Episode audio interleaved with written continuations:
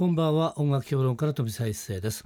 J-POP でもない演歌歌謡曲でもない良質な大人の音楽それがエイジフリーミュージックです。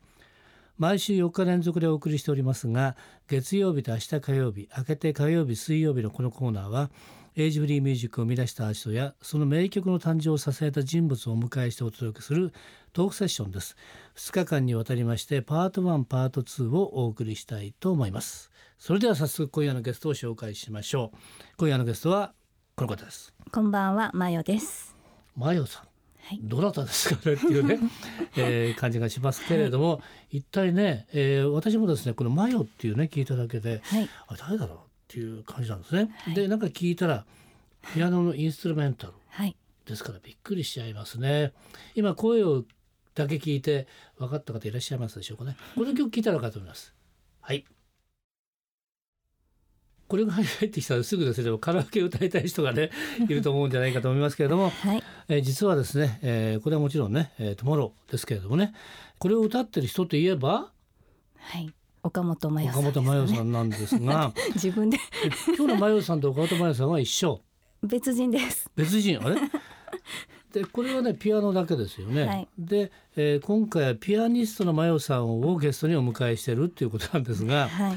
目の前にいる方はどうしても岡本真代さんだと思うんですけれども 双子の姉妹 そう、そんな感じで。そんな感じですかね。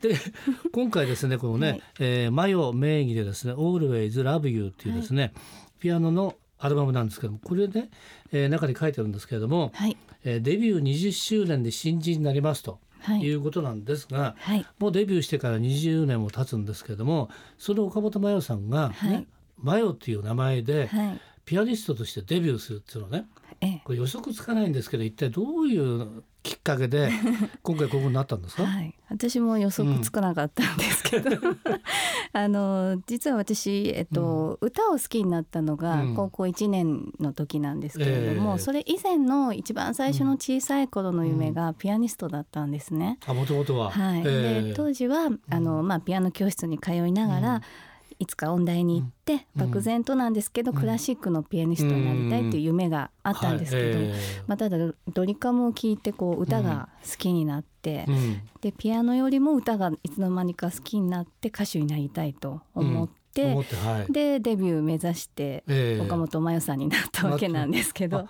ということははい。そのドリカム聞いた時はその何？高校1年の時なんですか、そうですね。高校1年の時にドリカムを聞いてピアニストが歌手になっちゃったと。そうなんです。で、うん。なんか自分の中では、まあ、デビューできたら、うん。ステージでこう弾き語りとかでうん。ピアノをさられ、あのうん。触れればいいかなみたいな、うん。そのぐらいの気持ちで、になってたんですけど、うん。まあ、ここ5年ぐらい前から、うん。あのなんかこう自分の中でこう眠ってた思いというか、ええ。やっぱりピアノもチャレンジしたいなって思って、それがどんどん強くなってきましてでまあその日からあの、もうその時はシンガーソングライターで曲をずっと作ってきていたので、うんもうクラシックではなくてもオリジナル楽曲でうんデビューできたらいいなという思いでうんで曲作りをしてあと、まあ、うん音大に行けてなかったので、うんその技術的なことが一切わからなかったので、うんちょっとええ先生を探しまして、はい。でずっとレッスンを続けていました。あなるほど。ということで、ピアニストになるためのはい、練習もちゃんとやってきたという。そうですねまあまだまだそうなんですねなんですけど、はい。ということは本格的ですね。片手間で 片手間でやってんのかなっていうね感じってあるじゃないですかだから。あ片手間では私音楽できないので、本気で、えあの二足のわらじで頑張っていきたいと思います。えなるほど。はい。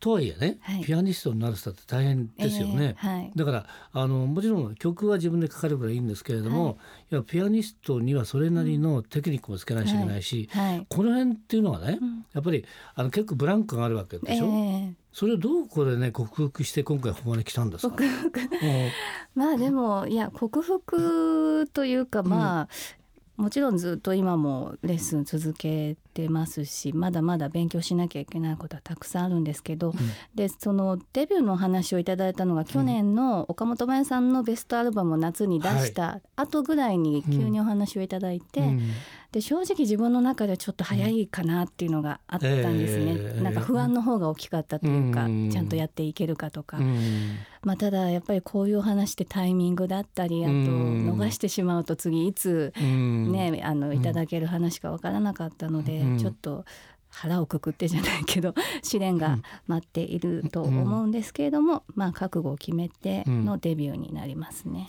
ということでこれはですかレコードのドリームミュージックの方からはい話があったんですか、はい。まあ、ということでいろいろ話まあ多分知ってたんでしょうね。あの歌のライブでちょこちょこインストえはえやって、たうんあのいつかデビューできたらいいなってねいう話をしながら、うん曲はあの披露してたんですね。ええで楽曲を聴いていただいて、気に入ってくださってっていうあ流れです。そしたらはいぼちぼちどうですか？っていう、ぼちぼち。なるほど僕は逆に言うと逆だと思うんですよね。ええ岡本さんの方から、はい実はこれこれこういうことで昔のね、えええー眠ってる夢があるんですよと。はい。いうことでいかがなもんでしょうかねって言ってね そうするとやっぱりレコード会社としては、い、やそれよりもやっぱりね、やっぱり歌が入っていたのが、ね、売りやすいから、まあそれはそう人が欲しいって。いうね 感じだと思ってたんだけど逆だったという、そうですね。ドリームミュージック偉いですねそれはね。いや感謝しております。はい、でその中でさっきちょろっとおっしゃったんだけど、単なるねピアニストじゃないわけだから、はい。クラシックからクラシックの人のピアニストってありますよね。ええで岡田真代さんはやっぱり自分のオリジナルを書くから、はい。そこを自分でやっていくって、多分他の人ができないと思うんですね。はい。だねあの、ピアニストだけれどもまた狙いがまた違うっていうところがね、うんそうですね。ジャズでうんもクラシックでもない感じなので、はい。あとはあれですかね自分が歌う場合のねはい曲作りと、いそれからピアノ弾き語り用の曲とは作り方とは違うんですか、作り方はあの、歌に関して私楽器一切使わずにじゃないとでき、浮かんでこないんですね。鼻歌メインで、頭の中でやってしまうんですけど、うん。ピアノ曲はやっぱりもうピアノのを触りながらではないとうん。できないっていうのが大きな違いなんですけど、えーなるほど。はい。でもう一つはね、はい。あの私もこの10曲全部聞かせていただいたんですが、はい。まあ、一番最後に「トモロー」が入ってるんですけどもね、はいで「オールウェイラブユー」から「ひとしずく約束なすかずらずらずら」ってありますよね。はい。で当然これ見てるとね詞をつけて歌ったらのがもったいないなっていう、ね、感じがすぐするんですがはい。この曲はどうなんでしょう？か詞はついてないの？これ。ついてないです。ついてない。はい。じゃあ純粋にピアノ楽曲のために書いてるそうですね。でもやっぱり曲によってはファンの方もスタッフもうん。これし歌わないの？っていう曲もある言われるんで、ですけど、はい。まああの双子の姉の岡本真也さん的にはちょっと作詞が苦手なので、うん。気が向いたら書くっていう感じらしいです。なるほど。でももったいない曲たくさんありますけれあども。りがとうございます。はい、えーとはい。今回ね、はい。えー新曲というかこのタイトルは9曲あるんですけれども、え1曲目がねはい「Always Love You」っていうんですけれどもこの聞きどころっていうのはどこでしょうかねやっぱりね。ですね。一応そのレコード会社さんはこの楽曲を気に入ってくださって、デビューを決めてくださったみたいなんですけど、はい。まあ私の中ではまあい、うん。愛おしい人をこう思いながら書いた楽曲なんですが、うん。メロディー自体がこう愛おしさももちろんなんですけど、うん。どっかに切なさとか懐かしさとかいろんな感情が入ってるメロディーに仕上がったかなとは思っているので、まあ皆さんそれぞれの一番大切な恋を思いながら聴いていただきたいです。はい、これは映画の「夢路愛の飛ばし」のメインテーマの曲になってるんですけれども、はい、これいつ頃作った曲なんですか、この曲は結構前にあえりましたね、まあ三4年ぐらい前なんですけど、ええまあ、映画のその,、うん。あの宮野監督が楽曲を聴いてくださってそのうん。夢二のメインテーマに合うのではないかということで選んでくださったらしいです。あ、はい。ということはタイアップ後でついてはい。もともとはまあそれねあの自然発生的に出てきたはい、曲で,、そうですね。しかもそれがそのね、えー映画のテーマにも抜擢されるしまた、えーレコード会社にとってもねこの曲を聴いてどうぞっていうね感じになったというとこれはきっかけとしては一番大きなねそうですね。きっかけですよねこれね。はい、はい、あとこれね「Always Love You」を今度は、まあ、この曲でやりますよとなった時にはい、今度はピアニストね、はい。マヨさんとしてははい、どうですか？この作曲家は、まあ、また別にねうん。マヨさんがいるんだけれども、はい、このピアニスト歌手ではないええ。ピアニストがいるわけですよ。あこれを歌手ではない人がピアニストで表現するには多分ねあ、うん。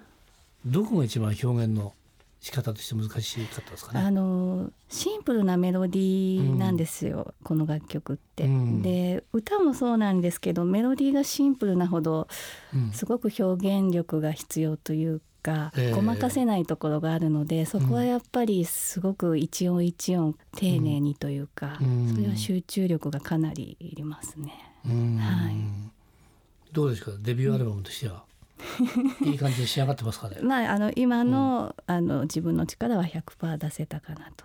まあいろいろあの悔やんでる部分もあるんですけど、えーはいはいまずあれですよね、えー、とにかくね岡本真代さんの歌は皆さん知ってると思いますけれども、ピアニスト真代さんのね、はい音がどういう音なのかっていうのはね聞いてもらうし分かんないということで、いではですね、えー、岡本真代さん、えー、真代さんの方から 曲紹介お願いしたいと思います。はい、よろしくお願いします。はい、はい、それではマヨで Always Love You 今夜のトークセッションのゲストは真代さんでした。明日も引き続きよろしくお願いします。はいお願いします飛びさ一世のエイジフリーミュージックまた明日の夜お会いしましょう。